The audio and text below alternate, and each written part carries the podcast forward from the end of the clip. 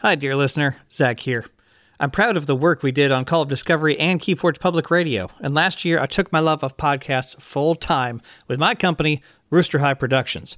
If you know someone with a business who wants to broadcast their expertise through podcasts and derived social media marketing, send them my way to zach@roosterhigh.com. Thank you so much. Hello, dear listeners. This is Zach with a quick pre-episode note. We recorded this episode with former FFG employee Ryan Thompson before the news about Ghost Galaxy was released. So just listen to the episode with that in mind. We think it's still a fantastic amount of information about, at this point, the history of KeyForge at FFG, where the game has been, what things were like there from the particular perspective of Ryan. With that said, we hope so much that you enjoy this interview with someone quite close to KeyForge during its time there. So, without further ado, the episode.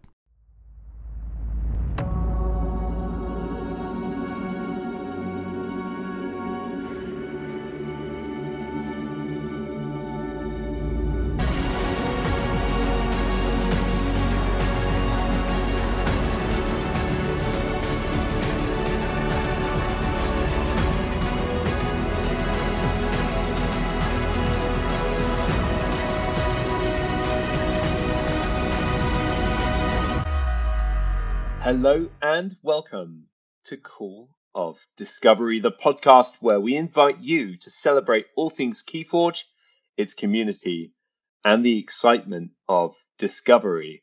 Also exciting is the fact we're back out of retirement for another podcast. This is great. I am your co-host, Ed Pocock, and I am joined, as always, by the Superman from across the ocean. It is Zach Armstrong. How are you, Zach?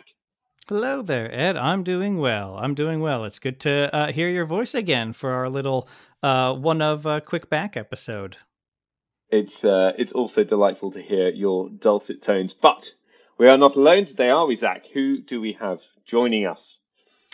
Yes. So today we are interviewing Ryan Thompson, who's a former employee on the Fantasy Flight Games marketing team. Ryan has personal experience with many of the changes that happened during his time at the company, from when he started as an associate in 2011 to when he left the company 10 years later as lead content creator, the only member of the video content team at FFG. His time at the company includes the loss of the KeyForge algorithm, among many other FFG assets in the same incident. So our topic today, though, is specifically Ryan's experience and all of the changes that happened during his time. What our topic isn't is the specifics of what's going on at Asmodee, PAI Partners, Embracer Group, or even the experiences of other FFG employees. Ryan's experiences may connect to those things, but they are distinct, so we want to be clear about that. But then, of course, the other side of this exact same coin is that hearing from Ryan about his experience has value, which is why he's here with us today. There can be multiple sides to stories, of course, but Ryan's experience is his to share, yours to make up your mind about. And from our communications with him, of course, we wouldn't bring him on here if we thought he was just going to lie to us about everything. So we're excited to get to talk to him today. So without further ado, Ryan, thank you so much for coming on Call of Discovery. Thank you very much, Zach and Ed. It's thank you for inviting me. Like, I'm so used to being on the other end of this deal. As someone who was also in marketing and production before this podcast, it is a strange feeling to jump on this side. That's for sure. Yes. Ryan, I think there you probably got an even longer intro than Richard Garfield got. So I think that's an accolade if ever there was one. Well, yeah, but my intro is all caveats to what I can and can't say. So Richard just says things. I don't have to couch what Richard Garfield says. We just set him afoot in the fields of conversation. This and is a little more. Those of us who were in marketing at FFG sit there and go, "Oh, Richard, why did you say that?" Right. Oh man. This is for sure. I'm sure several of us and our listeners can think of several moments where that may have happened exactly. So, but our topic, of course, is your experience at FFG. We can touch on the algorithm a little bit later. But the first question we wanted to ask is, what was the work and management culture like when you started at FFG? Oh, that's a great question. When I first started, the company was very small. So I think even including all the warehouse people, there were only 70 of us. Oh, wow. And then I was brought on as the third video producer on a department of 3. And like my first project was actually, I illustrated all the penguins for Hey, That's My Fish iOS. At that time, the media and interactive department was only 4 people. There was a single coder, 2 of us making video production, and our boss. So at that time, it was very family, like a tiny little family. We would hang out and go to barbecues and dinner and everything like that. And then as the company grew, you start getting a lot of the managers coming in who were just numbers specific, keeping track on spreadsheets and analytics and stuff like that. And that's where I started to get lost, because like I just make pretty things. And by the time I left, which was right in the middle of COVID, I was actually the only person left in the office, because I was managing the film set at that point. So that last year of employment with Asmodee and Fantasy Flight, I was kind of alone. All my interaction with managers was via Skype calls and team meetings. Hmm. And that set, that's the FFG Live set, I assume, where we've seen live streams happen before. Yep. I was the guy who started that all the way back with the very first Game of Thrones World Championships in like 2012. And then as the film technology, we would get a larger budget all the way up into the FFG Live sets. That was all me behind the scenes, along with like Evan Johnson and Derek Shuck being the hosts. And then all of us in February 2020, Derek and left. Shortly thereafter, Evan left. And then in 2021, I then left. But that 2020 to 2021, that was the height of COVID, and that was when FFG Live went on hiatus. A very challenging year. Yeah, very challenging year. So you talked about FFG starting as very much a family feel company, very small. And I think the question that many people who would listen to this podcast would ask about where changes may or may not have come from is, did the acquisition by Asmodee or the acquisition by of Asmodee by PAI Partners, did that cause changes to the work culture that you experienced? That is an emphatic yes.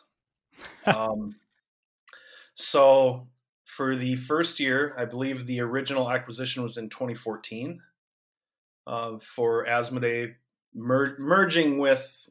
It was produced. It was presented to us as a merger, and for the first year, Asmodee and I believe that was Eurazeo was the original purchaser.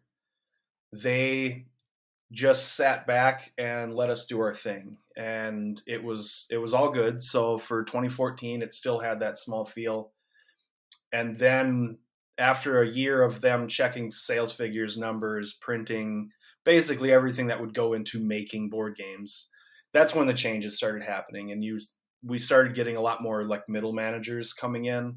So you ended up having, beforehand, it was myself, my boss, the CEO. And then it went myself, my boss, my boss's boss, his boss, then the CEO. So there were a lot more steps in creating video content, and that was across the board, from the 3D sculptors to the card game designers, the board game designers, marketing people. Everybody got like 3 extra steps added in there. So there was a very, very large change, and it was very noticeable within the company. Sure. And as those changes happened, I know myself, I'm employed by a big company, so I'm familiar with the bosses, bosses, bosses concept generally, right? But we're a few of the actions taken by the company, or inactions or policies. Which one of those came around that you had a reaction to? It didn't touch us very hard for any negatives right out of the gate for like initiatives going forward with what was presented to the people. Asmodee and PA, I don't think it was Eurazio. I think it was all Asmodee. They really wanted to push for inclusion. So that's sort of the point where you see Netrunner all of a sudden gathering, Indian women as runners, and LGBTQ characters showing up in the game. We were really adding a lot of inclusion. Now, on the video and graphic side for marketing, that was great. We got to add it in. I can't speak to what they stepped for in like game production, just because I don't remember, because we're talking about like 8 years ago now. So I know there were some very large pushbacks to the art department for like the art that would go on cards, and that became very difficult for them, and there were employees who left because of those difficulties. So Ryan, across to KeyForge, the development process of KeyForge, when did you first learn about KeyForge as a concept, that it was being developed? What did you think, and how did KeyForge interact with this new FFG? That's a good question. So KeyForge came out, I believe, and correct me if I'm wrong, in 2018, but they were working on it in late 2016, say November, December, or early 2017. And its original pitch, it was called Technic. We ended up actually going through about 4 different names before they decided on KeyForge. And I think a lot of it was just down to, we had some great names, but like Technic is a property of a toy manufacturer that I don't want to say for fear of copyright infringement. I remember it well from my childhood. Yep, you know what I'm talking about. And I think it had 2 other names before we had to go with KeyForge, because it was the only one that had a global allowance for a naming without having to deal with copyright issues. It's a great name. It's a really great name.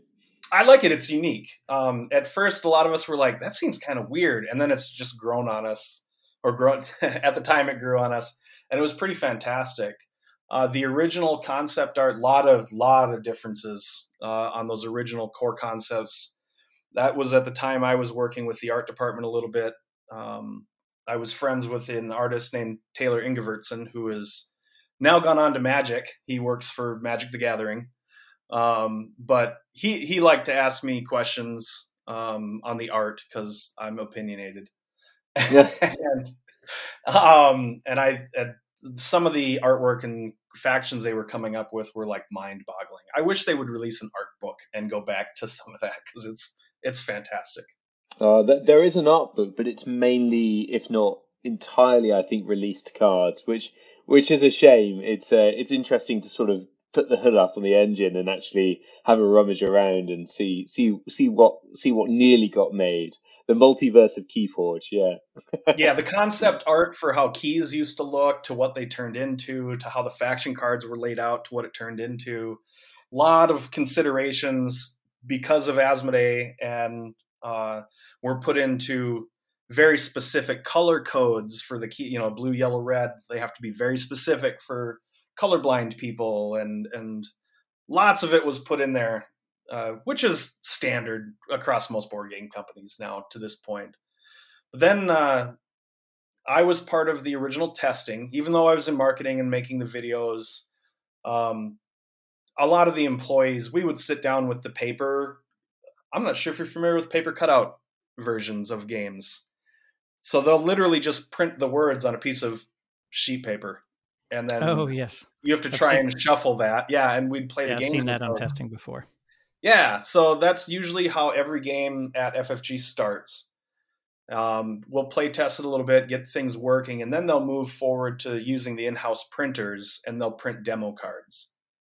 And that must be such an exciting step when you first see what those cards might look like with some early art or something. It's pretty fantastic. The artwork is usually, by that point, finalized. It's the graphic design that isn't. So you might have Brobnar as the, you know, all the characters complete for the artwork, but they're not living in proper graphic design frames and anything. So you have this white card with just the artwork, and then it says the text of what it's supposed to do. Because it was pretty late in the process before they even finalized what an amber shard looked like. Wow. Oh, wow. Sure. Yeah, there were, I know it was yellow. I think yellow the whole time, but I think they were going back and forth on the shape of it. Yeah, that which makes sense. I mean, it's a classic now, isn't it? It's a classic. You couldn't look any other way.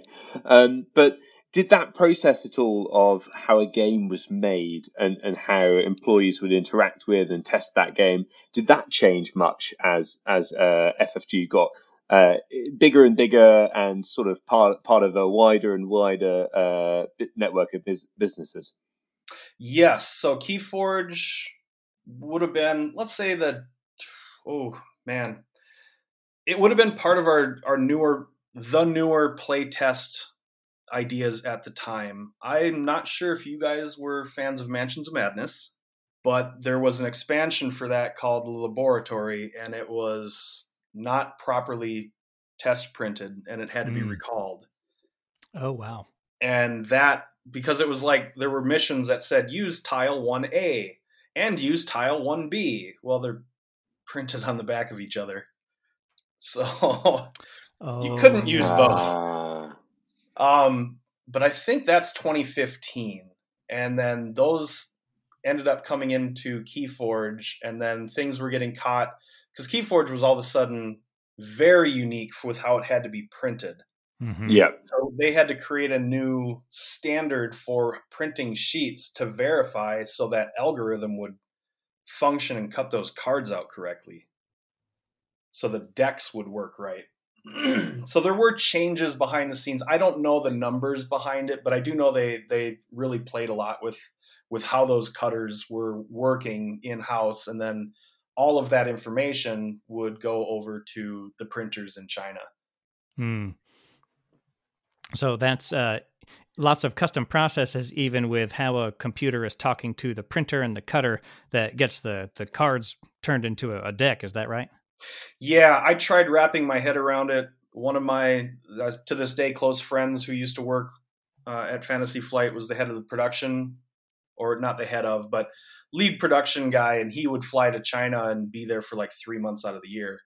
Oh, wow. Help function with the paper manufacturers and the cutters and stuff like that. And he tried explaining it to me, and I'm like, I'm not smart enough for this, dude. And Ryan, you've stated elsewhere that the major loss of data at FFG, which included the KeyForge algorithm made in FileMaker, was due to a ransomware attack at the end of 2020, and that backups did exist and were affected. What was it like for yourself and the teams you worked with to go through that ransomware attack?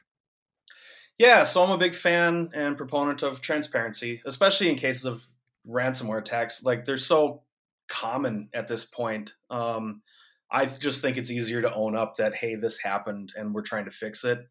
The ransomware attack did happen at the end of 2020, I believe in November.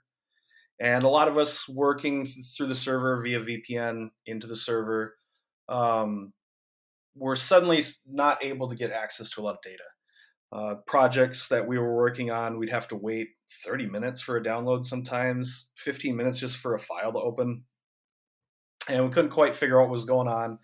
But the company left a lot of the employees in the dark. It was not shared with us what happened.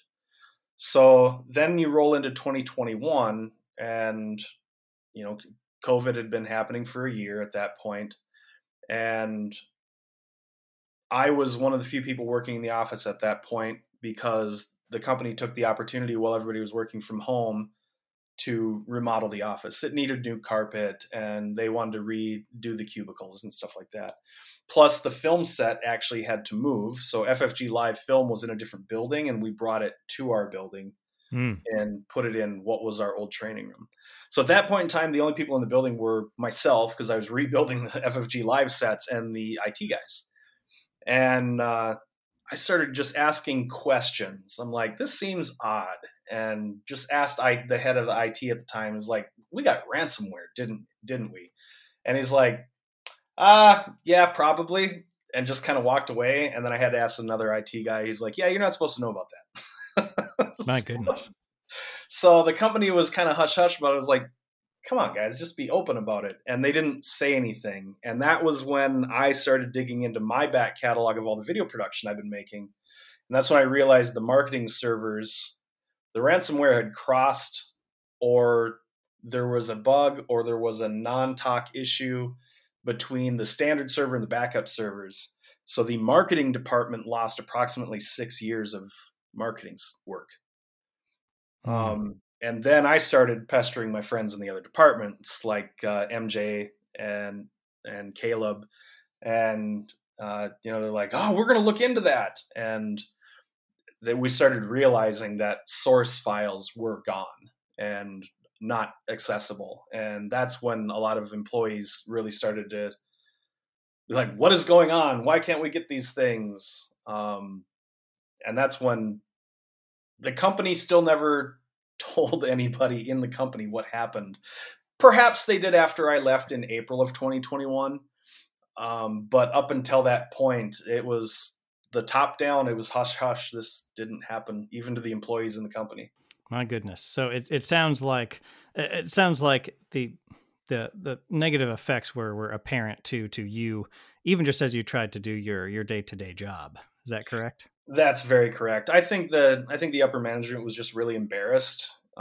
It's a lot of older people, 40s, 50s, couple boomers in there, and I think they were just embarrassed and they didn't know how to really deal with it. And those of us that are younger dealt with computers for long enough. Hey, man, these things happen. Like it happens. It's sad though. It's really sad to hear about all of that creativity and all those potential things that we could have seen that we maybe won't see. Yeah, because in the case of most games, now KeyForge and any LCG in particular, the sets are usually being worked on 4 or 5 generations beyond what is being released. So I left right as Dark Tidings was coming out, and they were working 3 sets beyond that. And I think they were in paper prototype for set 4 beyond that. So a lot of those files, like set 4, I believe was completely lost because that was all internal. But like set 5, the set after Dark Tidings, I believe that was all in PDF and at printers waiting for the trigger to pull. So they were able to get at least that stuff back. But like original Photoshop, Illustrator, InDesign files, unless an employee had it saved on their computer, I could very much say that it probably disappeared. Wow. My goodness. That is a lot of work to make up. Yeah, I will caveat that with, I was in the media department, marketing department, and I am 99% sure that this is the case, but not 100% sure. So by all means, huge grain of salt, take whatever I'm saying, Of course. I think it can be the fair summary without worrying too much about specifics of, what set did or didn't get affected is that it's affected the work of especially your coworkers and just the designers, all the everyday people at FFG had their work majorly affected in a lot of ways. Anything that wasn't, Sorry to cut you off there, anything that wasn't on a personal computer, and it literally touched every department. So the 3D modelers working on Star Wars assets, to the board game designers working on, the Outer Rim expansion at the time, the Mansions of Madness people, it literally hit every single one, which is why you saw such a huge slowdown at Fantasy Flight and Asmodee properties, is because they got nailed, and it was a mad scramble to get everything back from PDF designs at the printers so they could rebuild a lot of it. It must have been just so difficult for absolutely everyone that had been involved in creating, producing, everyone involved in that whole FFG machine to deal with, to come to terms with the fact that maybe they'd lost a lot of the things that they'd sort of poured their creative energy into over a long period of time. Absolutely. There were a lot of there were a lot of heads down on desks, I imagine, with like, ugh, what am I going to do? But at the end of the day, I think even though they were kind of radio silent to the employees, we didn't get put upon to like double down and make a whole bunch of stuff. Mm. So it didn't turn into a nightmare of all the employees are suddenly like at fault for some weird reason. That never happened. The biggest complaint was the biggest complaint that I had and a lot of my fellow coworkers had was just the radio silence. Like, you should have announced this to the world. You should have announced it to the employees, especially if like, I don't know how we got ransomwared. I mean, as somebody who's in IT security, it's usually somebody clicking a link, right? It could be any number of things. I think it would be probably wrong to speculate here, but it isn't that common that all of the data is irretrievable. So it's a real shame. It's a real shame in this case that it was, and that, you know, it could have been that there was nothing the company could have done to retrieve that data. So. Yeah, it just adds to the sadness of it all, that there are criminals out there that will go to such lengths to kind of cause such pain to people. And in this instance, not just the company, but the entire communities that really thrive off and, the existence of these games. Because FFG is responsible for so many of the best tabletop games of the past 15 years. Yeah, and I really wish I would know. I was never able to glean this information, even though I asked if we paid the ransom or if, because the FileMaker server we were on, they had their own backdoors, the IT department, to get in, if they went in and was like, none of this is retrievable, even if we pay the ransom. I wish I knew the answer to that one, because it's like a burning curiosity question for me. It's like, how much did they want? I was just, and it sucks, but everything's coming back. It looks like pretty quick. Like I said, I'm still friends with most of those people. We still have board game nights at my house monthly. So a hint of positivity for the long term there, then, as sort of everyone bounced back and with renewed vigor and is creating exciting things for the future of FFG. I would highly doubt. I'm just going to start with KeyForge. I would highly doubt that KeyForge is dead. I can't confirm this. I've not worked there for a year, so I'm very out of the loop. But everybody liked working on it. It was an internal IP, which meant we weren't paying anybody for it. Mm-hmm. And it was easy to make, has very good profit margins, and the designers liked the idea that they didn't have to follow the rules from set to set. They could literally invent anything they wanted to. So I would assume the slowdown right now is they're currently rebuilding the databases. They probably have a new algorithm rebuilt. But I can tell you with 100% certainty that your problem right now is manufacturing and paper. Mm. I believe it was Pokemon. So paper used in card games like Pokemon Magic, the LCGs, KeyForge, I believe is like a specific compound and core. And I overheard some friends talking that Pokemon found like a German manufacturer, and this German manufacturer in the height of COVID here did the whole bunch of work. And was able to like, hey, we can finally make your cards, Pokemon. And Pokemon's, that's great. We're buying your entire company, and now you work exclusively for us. Oh, wow. So, Pokemon literally owns some paper manufacturer, and they have a 2-year exclusive now. And I think that paper manufacturer even helped a certain other very large card game called Magic. But I can't verify on that one. I think a lot of your Kickstarters, even the big companies, Asmodee, FFG, Calliope, AEG, Yellow, like, I think they're all just hit because paper manufacturers, why should they make fancy paper when they can make double the profit making toilet paper? Right. Yeah, you already covered Magic. You don't have to. No, sorry. Oh, shots fired! Shots fired! No, but it does underline that even at a time when I'm aware some of these the largest entities out there in this space, the Magics and the Pokemon, are struggling to get product into people's hands. It underlines the challenge for the folks at Fantasy Flight Games that want to create a diverse range of experiences for different players. And maybe don't quite have the same clout as a Pokemon or a Magic the Gathering that can just buy up their own supply chains when the going gets tough. Yeah, Fantasy Flight is large, but it is not Yu-Gi-Oh! It is not Pokemon. It is not Magic. It can't compete. Those card games, I think the biggest part of it, this is a personal opinion, I think the reason the Fantasy Flight Games aren't bigger is because an ethos at Fantasy Flight Games is games are supposed to be fun, and buying a win with your $10,000 inheritance isn't fun.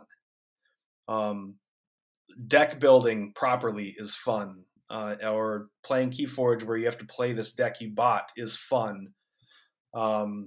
And they'll have prize support, but the idea of a $50,000 cash prize pool is just not part of Fantasy Flight's ethos in any way, shape, or form.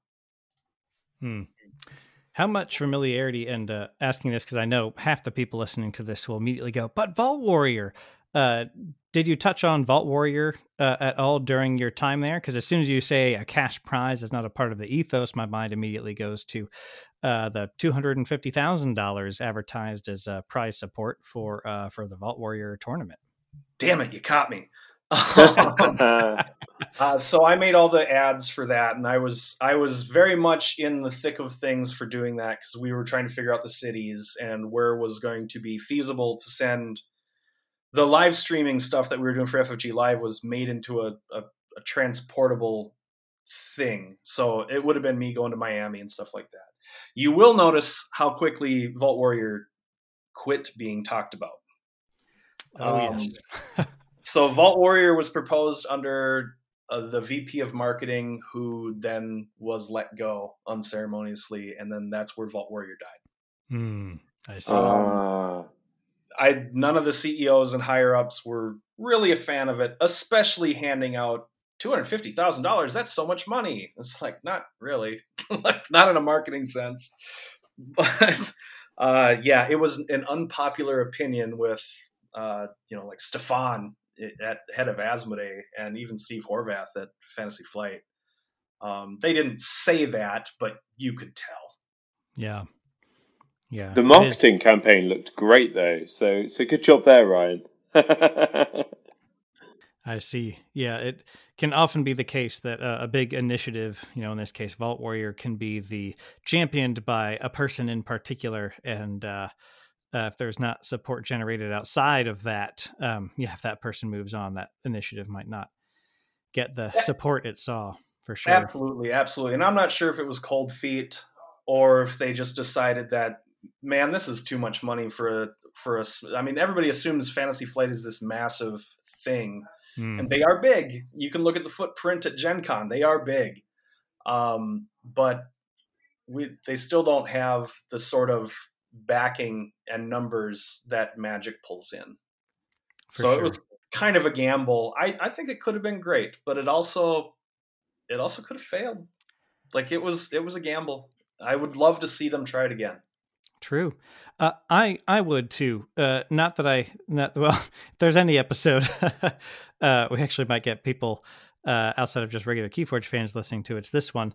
But I think it was a worthy gamble because there's an old, it's not even an old saying. It's just the concept that you need to incentivize people for what you want them to do. Right. Yes. Like if you're just hoping the people will do the right thing for your goal, whether that's business or leadership or whatever, you can hope and you can get good people. But if you pay people, then if you throw money around, people will pay attention. It's just simply human nature.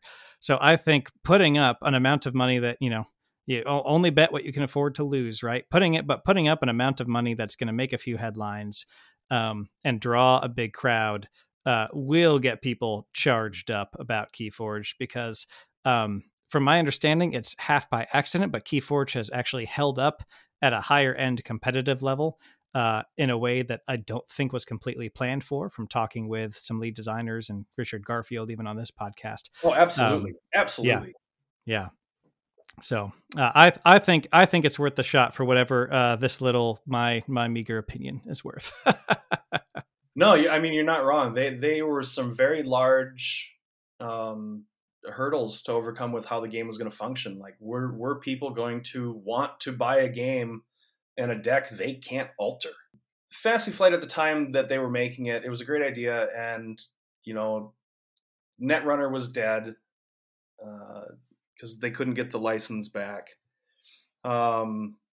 And they were looking just for the next competitive thing. I don't think they expected it to be as popular as it got with, like, Magic players, because they started noticing that Magic tournaments, people were breaking out KeyForge decks in between their matches and just kicking down 10 minutes of KeyForge. And it's like, they like it. So then they started coming up with, like, weird ideas for things. And one of my favorite was, if you have a deck that absolutely sucks and cannot win, force your opponent to play it against you, and you play their crappy deck. And that was, people who haven't attempted that need to attempt that, because it's the most infuriating yet satisfying if you can pull a win out with this deck that just is horrible. That might be my favorite way to play KeyForge, honestly. It's a very KeyForge way to play KeyForge, isn't it, really? Yeah. You're like, 30 minutes into it, it's like, I haven't even forged a key yet. And then the opponent just wins all of a sudden. I'm like, how did that happen? Finding joy in misery is the name of the game with Reversal. That's for sure. True. Yeah, I have my super competitive decks. I haven't played in a while. I just play against myself sometimes. But, I got my, like, 91 SAS scored deck that I love playing, which is actually from the set where the dinos are introduced, Saurians. Oh, Worlds Collide, for sure. I cannot find somebody who can beat that deck. That deck is great.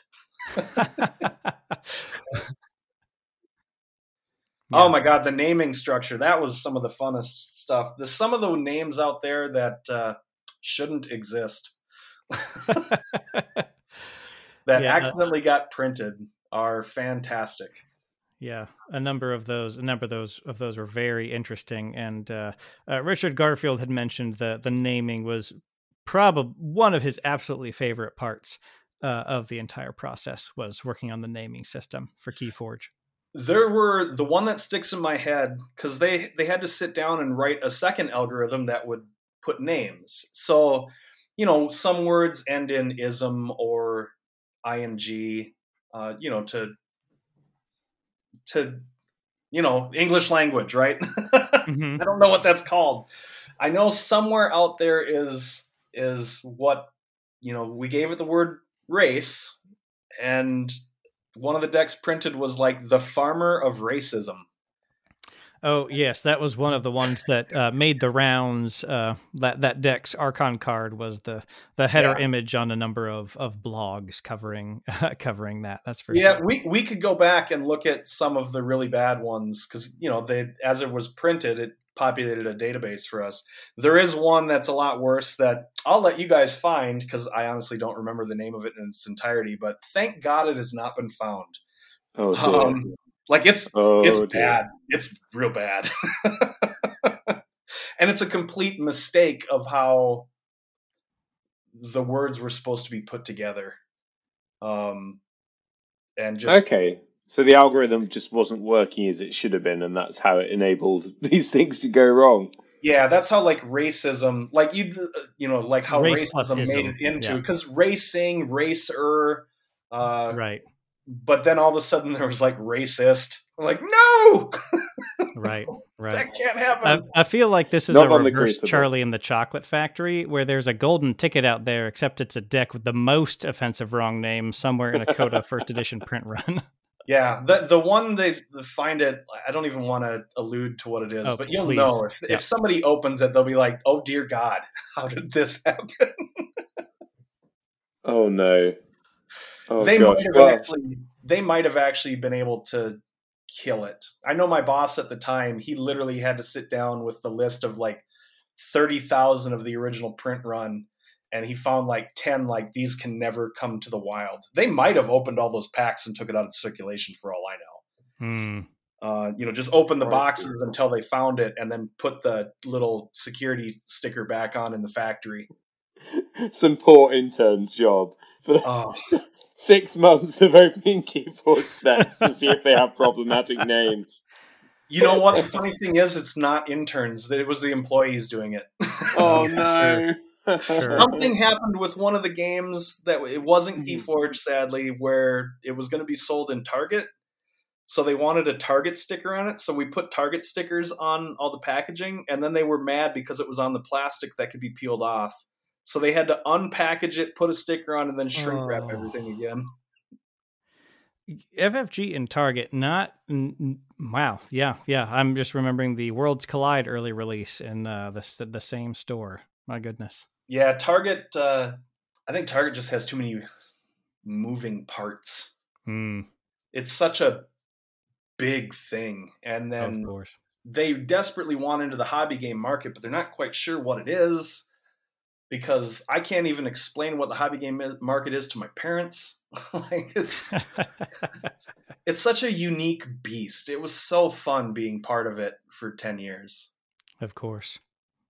So Ryan, was there anything else you wanted to cover about your time at FFG that you think would be good for, especially fans of KeyForge, to know just about FFG, the company, or how the parent companies are affecting it? That would just factor into how we think about KeyForge as we wait for it to come back. Yeah, all the employees, those of us who were the creators, whether that be visual media or a card game designer or a board game designer, they're some of the nicest, hardest working people I know. And I feel blessed to have worked alongside people like Kara, who... well, all you have to remember about Kara is Descent Legends of the Dark. Yes. No, Kara, she worked on that, and we worked together on some like Arkham stuff, and working with MJ and working with Caleb Grace and the marketing people, and, Corey Konecka before he started... his new little game company under the Asmodee banner, and the people who worked with Z-Man, who were technically across the parking lot from us. Those people are some of the best people you can meet, some of the best friends I still have.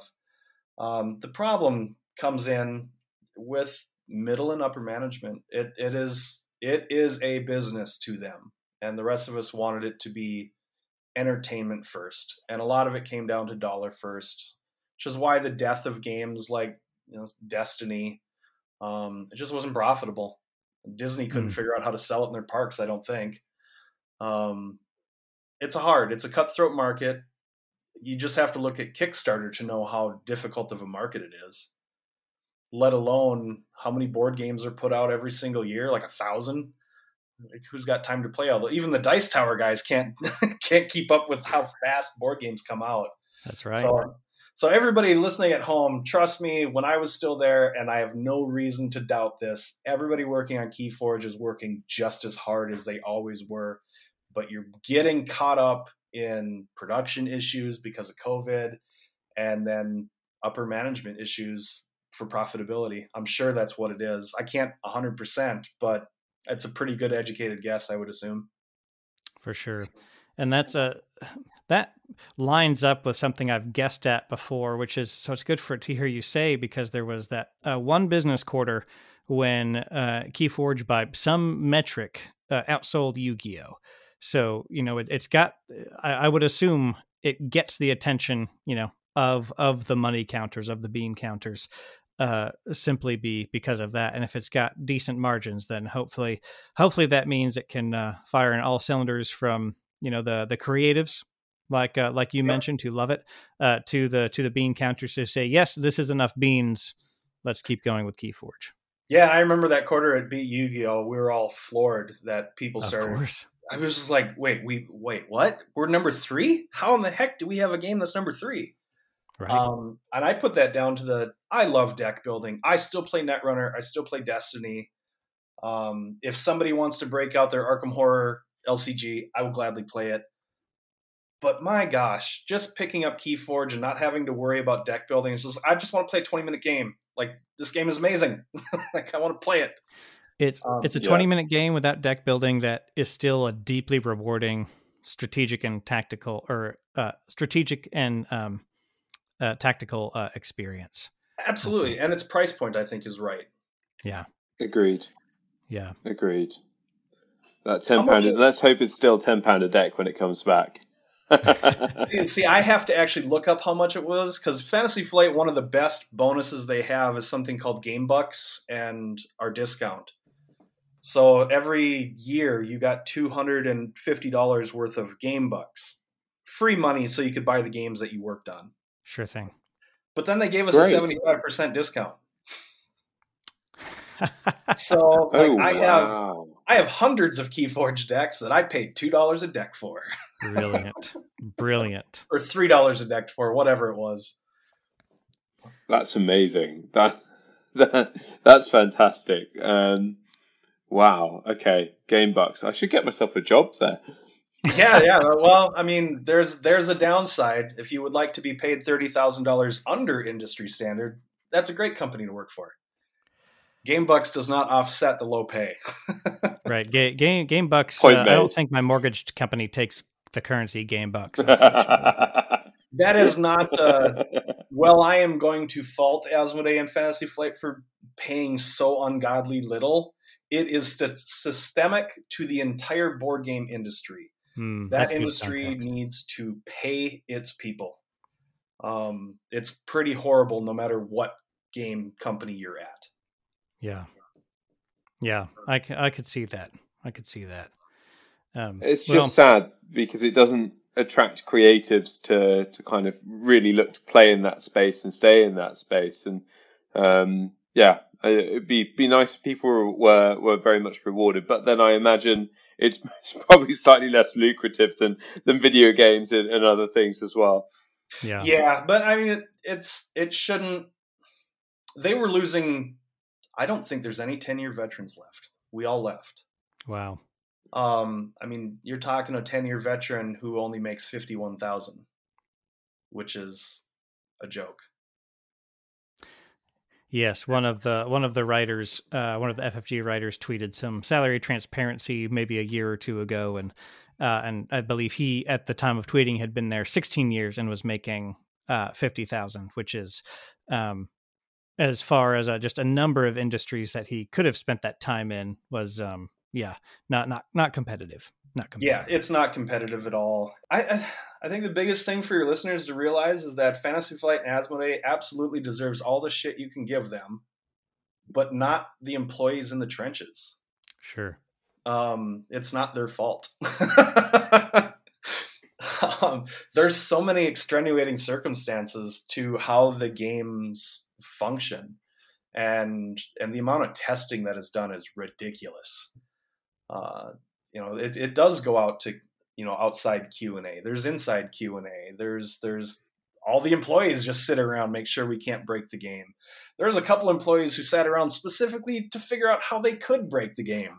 Oh, of course. So it does go through a lot, but then again, you're talking of a card pool that might only have 1,000 cards, but can be put together in 1 billion combinations. Man, you can't catch it all.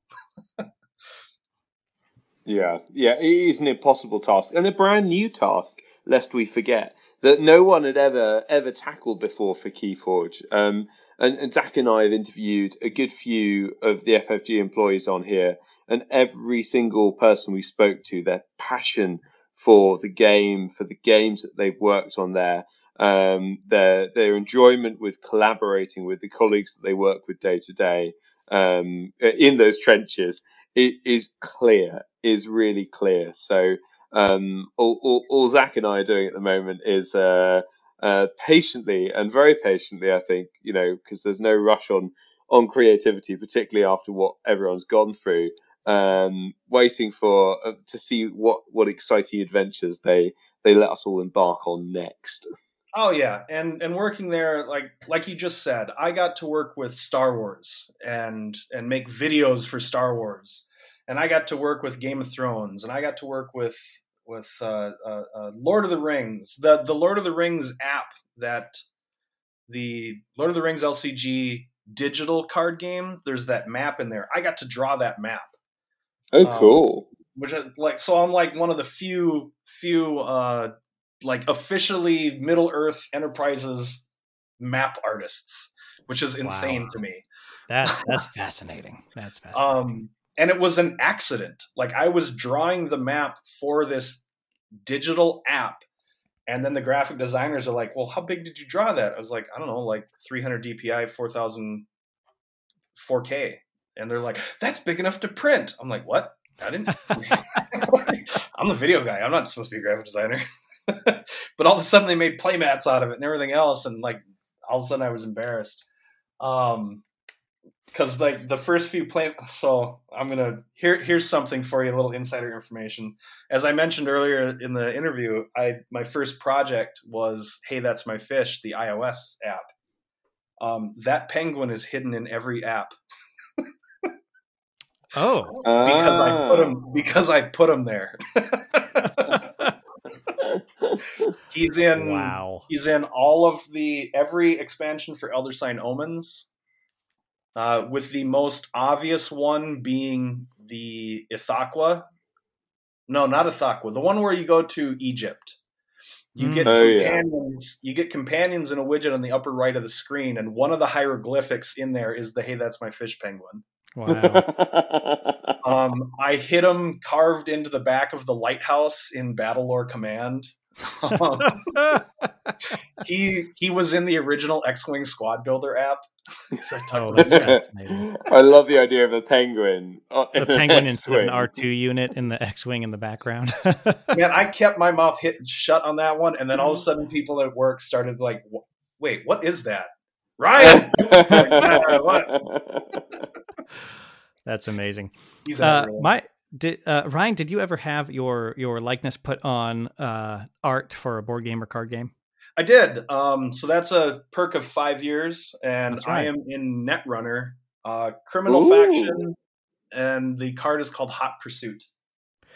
Oh, that's fascinating. I'm actually familiar with that card as a former Netrunner player. Make a run on HQ. If successful, gain 9 credits and take a tag. And it's a 2-cost event. I still make Netrunner decks, and that one ends up in all my criminal decks. I'm a shaper, though. I like shaper. For sure. Dear listener, I'm looking at the card right now. I don't have video up on Ryan, but I've got the Hot Pursuit up, the Hot Pursuit card up, so I can say verifiably he is handsome on a motorcycle. The signature penguin is on the front of the motorcycle, having the time of its life. At one point in time in Netrunner, when Dinosaurus first originally rotated out for competitive play, they were working on making the penguin into Dinosaurus's companion council. Wow. And I think that was at the end of the life cycle. So I think my card is the only one where he ended up showing up, but he was supposed to be a council to replace Dinosaurus for Chaos Theory. Oh, fascinating. Told you, I've tucked him in. Well, a lot of people didn't figure out, going into like another not KeyForge game, but like originally when X-Wing was first put out, they don't do this anymore, but you knew what the next wave of ships were because they were the background ships in the artwork. For sure. People started picking up on that, so they quit doing it. Ryan, we just want to thank you so much for just giving your time to come on and talk about your experience at FFG and just some background info on the happenings there. Thank you so much for your time, and we appreciate you coming on. Thank you, Zach and Ed, for having me. It's like I said at the beginning, it's very weird being the person answering questions and not asking them, or not being the person behind the camera that nobody ever sees, which is my preferred. But yeah, I'm super happy that people are still playing KeyForge. I still love KeyForge, and I'm, you know, happy to share what limited knowledge I had of where it is in the world today. Of course. Fantastic. In lieu of our longer outro, dear listener, given the circumstances, we'll just summarize and say, don't worry. The staff at FFG, at the very least, are in hot pursuit of an amazing future for KeyForge. And thank you for listening. Have you answered the call of discovery?